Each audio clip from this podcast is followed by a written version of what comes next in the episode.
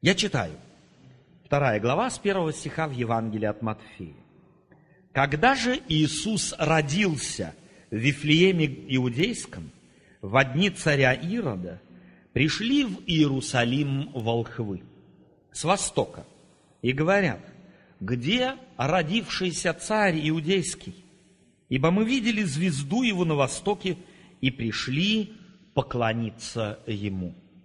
Услышав это, Ирод, царь, встревожился и весь Иерусалим с ним.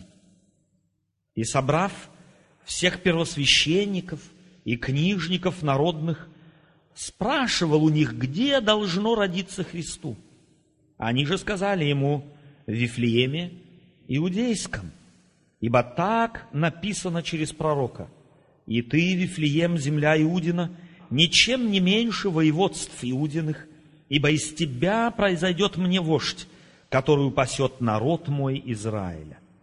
Тогда Ирод, тайно призвав волхвов, выведал от них время появления звезды и послал их в Вифлеем, сказал, «Пойдите, тщательно разведайте о младенце, и когда найдете, известите меня, чтобы и мне пойти и поклониться ему». Они, выслушавши царя, пошли. И се звезда, которую видели они на востоке, шла перед ними, как, наконец, пришла и остановилась над местом, где был младенец. Увидевши же звезду, они возвра... Э, возрадовались радостью весьма великою. И, вошедши в дом, увидели младенца с матерью, Марию его, и падши поклонились ему, и, открывши сокровища свои, принесли ему дары золота, ладан и смирну. И, получивши во сне откровение, не возвращаться к Ироду иным путем, отошли в страну свою. Собственно говоря, читать стоило бы всю, всю главу. Э, интересно, что в одной только второй главе евангелист Матфей четыре раза упоминает о сбывшихся пророчествах. Он ссылается на пророков и говорит, так предсказал пророк, вот оно сбылось. В короткой главе из 23 стихов он четыре раза упоминает о том, что с рождением Иисуса Христа сбылись, целый ряд пророчеств сбыло. В частности, сбылось, в частности, четыре он здесь вспоминает. Когда я читаю этот отрывок, только что мной прочитанный, то у меня возникает масса вопросов. Мне хотелось бы один вопрос, на один вопрос получить ответ. Как выглядели эти волхвы с востока, пришедшие в Иерусалим? Однозначно это были иностранцы.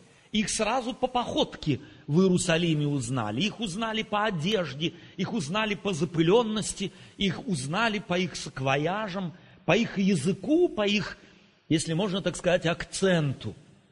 Тогда общим языком был латинский язык, греческий язык. Они говорили на иностранном языке. И здесь, скорее всего, пользовались языком общения между народами. И то, что они стали спрашивать, то ради чего они пришли, это было, собственно говоря, событием в их жизни. Они пришли с радостной вестью.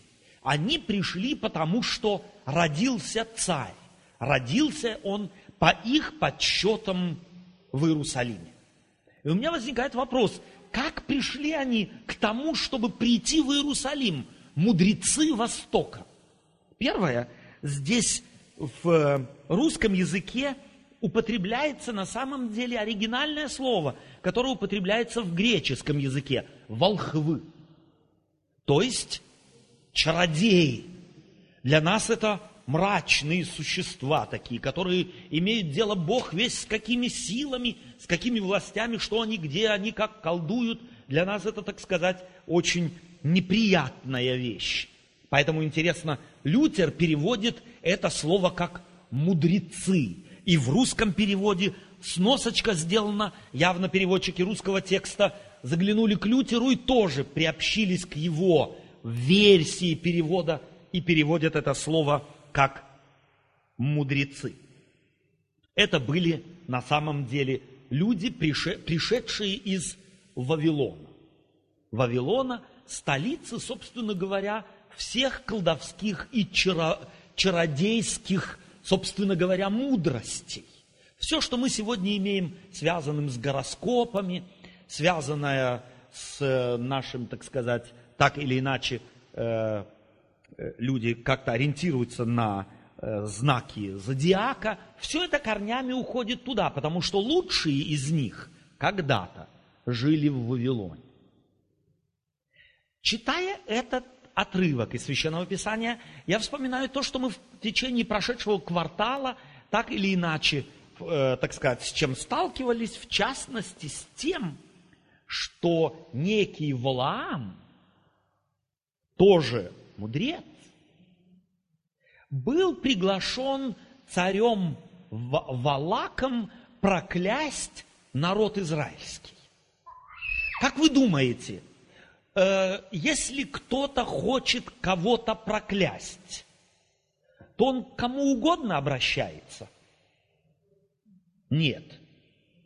У нас тоже ведь сегодня, так сказать, распространено, хотя мы живем в просвещенном 21 веке, то люди время от времени обращаются. То заговорить о любви, то от любви, то приговорить, то заворожить и так далее и тому подобное. Кому люди обращаются с подобными необходимостями? Как правило, к тем, кто профессионально это делает. Ко мне подобным еще никто не обращался. Помолиться за кого-нибудь обращались. Но вот чтобы заговорить или наколдовать, или еще что-нибудь, никто не обращался. Обращаются к кому? Те, кто профессионально это делают. Если царь Валак захотел, чтобы народ израильский был проклят, то понятно, что он обратился к Валааму не просто так, с кондачка. Вот упал сегодня утром рано, выпал из постели, а, обращусь к Валааму, пусть он мне проклянет. Нет, скорее всего, о Валааме прошел слух, что он это делает профессионально, что он это делать может. Вы помните, что Валаам не сразу решился. Валаам пошел, обратился к Богу, Бог говорит ему, нет, этот э, народ благословлен и не подлежит проклятию, и Валаам, так сказать, как не пытался, как не крутился, как не хотел заполучить эти деньги, проклясть ему не удалось. Так что Валак очень разозлился, обозлился на Валаам. И вместо проклятия, если вы помните, Валаам говорит, вижу звезду, исходящую от Иакова. Он это пророчество произнес. А у людей того времени считалось в традиции, что если где-то в какой-то царской семье рождается принц, рождается бывший, будущий царь, то с этим связано нарождение новой звезды. И люди, когда Валаам это пророчество произнес, в народе израильском начали присматриваться к княжеским родам. Царей у них очень долго не было. Потом появился царь Саул. Он не был царем, но был избран, помазан в цари. Понятно, что он не сразу справился. Первый блин всегда комом, и первый царь не очень справился со своими царскими обязанностями, так что Господь его в отставку отправил и посылает Самуила нового царя избрать, Давида. Мы видим, что и Давид пытается быть хорошим царем, но не совсем ему это удается. Одним из самых лучших царей был, наверное, в народе израильском Соломон, который правил более 40 лет, и во времена его царствования не было войн, не было голода, не было нужды, такое небольшое, собственно говоря, приведение в действительность или, э, да, э, осуществление в реальности небольшого рая на земле. И люди присматривались к царским родам. Царские роды разрастались. В их поколениях уже давно были не только цари, но были и князья, а были и просто пастухи, были рыбаки, были скотоводы, были земледельцы. И уже потерялся, собственно говоря, прямая линия от царя Давида, но люди все присматривались к царю и ожидали, естественно, искупителя царя. И, конечно же, когда наибольшим образом вот эта надежда появляющимся, появ, э, да, о необходимости появления нового царя у людей появлялась, как вы думаете? Когда им хорошо жилось, когда враги не теснили, когда было достаточно с полей убрано, когда все здоровые были, тогда о царе думали. Чаще всего думали о царях тогда, когда было плохо. И одно из самых темных, если можно так сказать, глав в жизни или в истории народа израильского является пленение, вавилонское пленение. Когда царь Навуходоносор пришел завоевал Иудею, развалил Иерусалим, унес из драгоценные сосуды из храма и таким образом, если можно так сказать, уничтожил славу народа израильского и добрую часть народа увел в Вавилон. И там, в Вавилоне, живя, многие иудеи вспоминали об этой об этом пророчестве. И присматривались к царским родам. И рассказывали друг другу, что Бог обещал, что пошлет царя. Царь, который все обратит к лучшему. Ему имя будет мудрый, царь мира, Бог с нами. Так они вдохновляли друг друга в трудные времена. И это их проповедь, эта их надежда настолько вдохновляла не только евреев, но и вавилонян, что они просили этих людей, расскажите нам больше об этом грядущем царе мира. Так что они вынуждены рассказывать были о нарождении когда-то царя, имя которому Бог с нами, Эммануил. Эта надежда настолько была сильной и настолько была захватывающей, что среди вавилонян, среди образованных людей, иноземцев, собственно говоря, эта надежда укоренилась. Я могу себе представить, как вот эти звездочеты, которые, услышав о том, что знаком нарождения нового царя мира будет народившаяся звезда, как они с того момента всматривались в небо.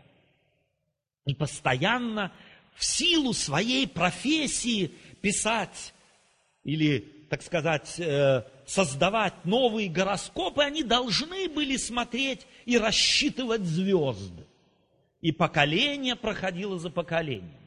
И один другому передавал эту весть о том, чтобы они всматривались в небо, и если народится эта звезда, обязательно пошли в Иерусалим. Я не знаю, сколько поколений прошло. Я знаю только, что прошли столетия. И вдруг, и вдруг эти звездочеты, находясь в сотнях миль от Иерусалима, обнаружили рождение новой звезды. Что они сделали? Они сели и сказали, ну давай теперь помолимся, и пусть себе живет царь. Нет. Их сердце настолько было захвачено этим явлением, их сердце настолько захвачено было исполнившимся пророчеством, что они не могли заниматься тем, чем занимались до этого момента. Они собрали золото, они собрали ладан, они собрали смирну, это драгоценности того времени, которые, кстати, и сегодня стоят состояние, и отправились в путь. Они отправились в путь не на скоростном поезде и не на самолете – это нам уже трудно, если кто-то 15-12 часов э, застрял между Лондоном и Парижем в поезде, то это уже катастрофа. Хотя их там чаем упаивали, хотя им там одеяло приносили, но уже эти 15 часов в тоннеле пробыть в самолете в мягких, то есть в поезде в мягких креслах, это уже была катастрофа. А всем людям вследствие того, что они в Дюссельдорфе, Франкфурте, Берлине и Мюнхене должны были из-за снега двое, полторы суток, трое суток пробыть в аэропорту, хотя их снабжали одеждой, снабжали горячим чаем, снабжали э, одеялами, распределяли в гостиницах, для них это тоже была катастрофа. Но эти люди не на таких поездах и не самолетах отправились в Иерусалим. Они отправились в Иерусалим одиннадцатым маршрутом. На верблюдах. Если бы они логику применили, если бы их сердце не было тронуто этим чувством, то они спокойно остались бы со своим золотом дома. Я сегодня не решился бы не только с, со слитком золота, с двумя стами евро пройтись пешком э, пару километров в той пустыне, где они шли пешком без автомата Калашникова. Но они отправились. Они отправились в путь. Какая сила должна была заставить их этот путь сделать? Это невозможно объяснить. А теперь я спрашиваю себя, что заставляет тебя и насколько заставляет тебя сила родившегося Иисуса Христа менять твою жизнь. Мы все удобно сидим в наших мягких сидениях. Если кто-нибудь здесь впереди неправильно что-то скажет, или чуть затянет, или куплетом больше предложит петь, то уже, так сказать, терпению нашему конца, конец наступает, так сказать. Эти, если бы они от головы только действовали, то они не сделали бы шага за порог. Эти люди позволили этому чуду народившейся звезды, народившегося нового царя впустить в сердце. Они были изменены вдруг этим явлением. Мы с вами, являясь последователями этого Христа, по сегодняшний день чаще всего религию нашу э, практикуем, отталкиваясь от головы. Нам важны формы, нам не важно содержание. Этим людям явно нужно, нужно было содержание. Они не могли по-другому вследствие того, что произошло. И вот они идут. Идут неделю, идут две, идут месяц. И, наконец, приходят в Иерусалим. Им от радости кричать хочется. Они спрашивают, где? Они в голове своей строят представление о том, что когда они прибудут в Иерусалим, там будет все в флагах, там будет музыка, там будут все плясать, там будут все радоваться, потому что царь родился. Они приходят, а там все с опущенными веками, с приоткрытыми ртами, и все в ужасе. Как только они спросили, где же царь, народившийся, весь Иерусалим вместо того, чтобы радоваться, его охватил ужас. Две группы людей. Одно явление на одних влияет радостью, одних изменяет положительно, но то же явление на других влияет совершенно противоположно. Почему? Потому что одни ждали. А им надоел тот образ жизни, которым они живут. Они только хотели, нужна была им, им нужен был толчок для того, чтобы пуститься на изменение жизни. А другие за высокими стенами Иерусалима, которым они гордились, они так были удовлетворены своей жизнью, что как только они услышали весть, что народился новый царь, а всегда новый царь – это новые законы, это новые указы, это новые постановления, это изменение жизни. Это может быть даже и некие конфликты с теперь имеющимся царем. И это вызвало у них страх. К какой категории относишься ты, будучи верующим человеком, вглядывающимся в небо, ожидающего теоретически царя? К какой категории относишься ты? Ответить за вас я не могу. Здесь каждый должен ответить за себя. Удовлетворен ты твоей жизнью? Тебе лучше никаких изменений не надо? Все пусть будет так, как есть, ничего не трогайте. Или ты не чаешь пришествия этого царя? И то, чаешь ли ты пришествия царя или нет, удовлетворен ты твоей жизнью или нет, обнаруживается не исповеданием красивых фраз, а обнаруживается образом жизни.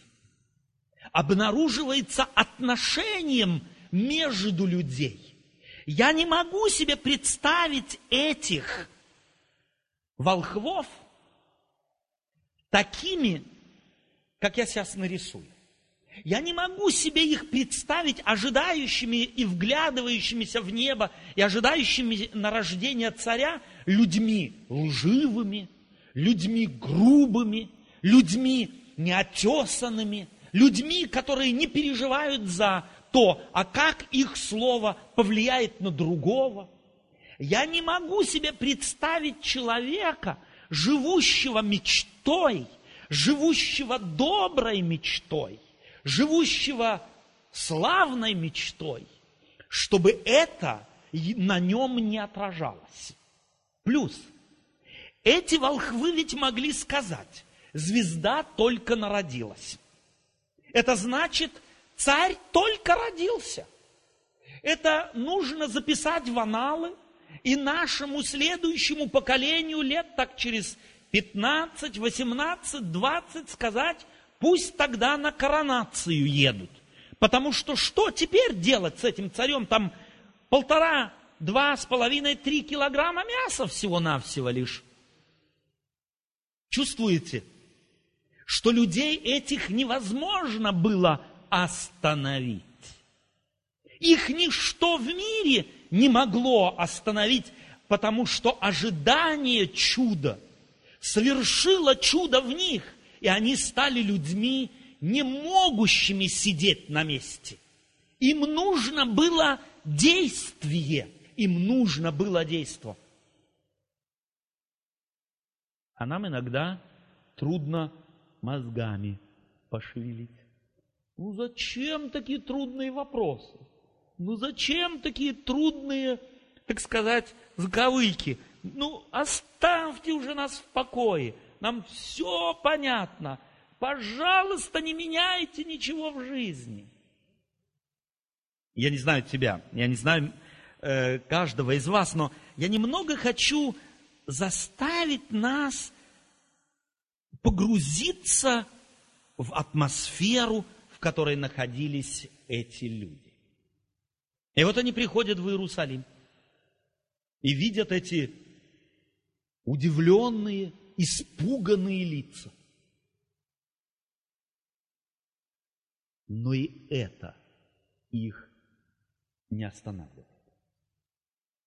И хотя не думаю, что они были настолько глупы, что вот этот вот, так сказать, э, лисий разговор царя Ирода с ними, пойдите, изведайте все и придите, скажите, до них не все дошло. Достаточно было им явления ангела, который им сказал, не возвращайтесь к Ироду, как у них все встало на место. Интересно, что Ирод хотел уничтожить этого царя, забывая, что сам он смертный. В этой истории, в этой же второй главе мы можем прочитать э, фразу «Когда же Ирод умер?» Иисус Христос родился для того, чтобы умереть. Но смерть его не могла удержать. Ирод же вел себя так, будто у него не будет смерти, будто у него никогда его царству не будет конца. Он любыми методами и способами хотел застолбить свою власть. Глупость Ирода очевидна. Но иногда ведь именно с такой же глупостью ограниченной поступаем и мы. Как часто мы нашу небольшую власть в семье, в дружбе, в церкви, на работе хотим застолбить. Любыми методами и способами. Наш авторитет, наше имя. Мы любую вещь готовы сделать, лишь бы никто не сомневался в том, что мы чего-то дозначим.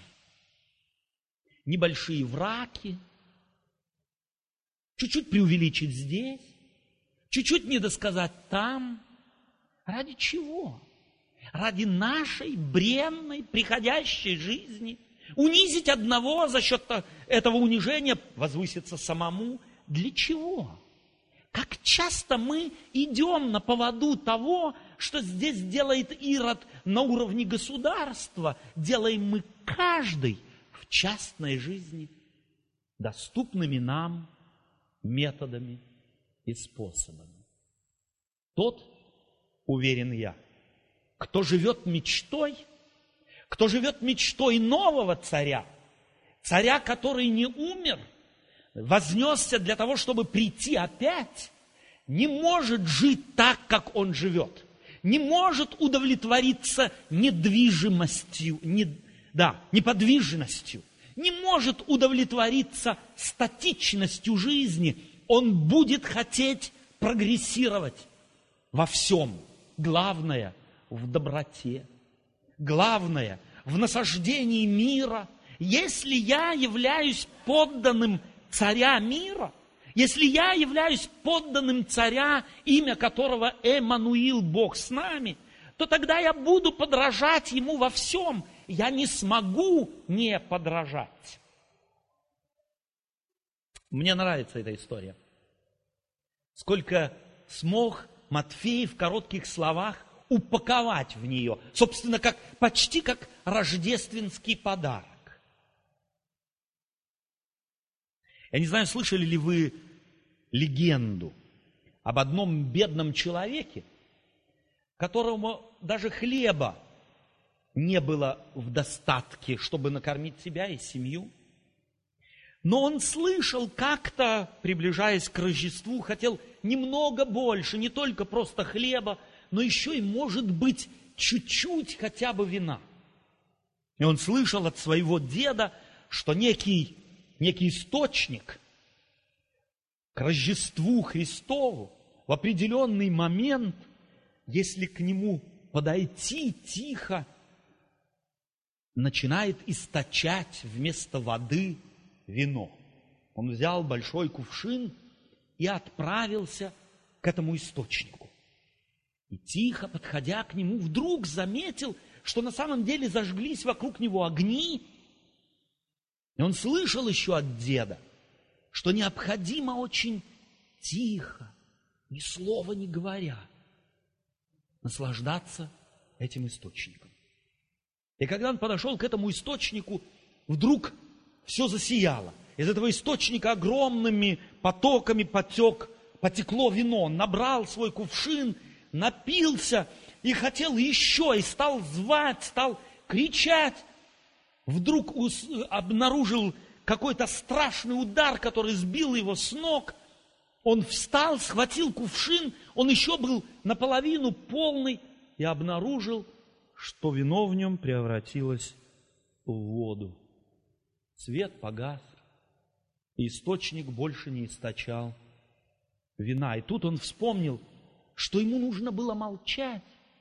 Нельзя было радоваться, чтобы все осталось так, как есть. Это сказки народную.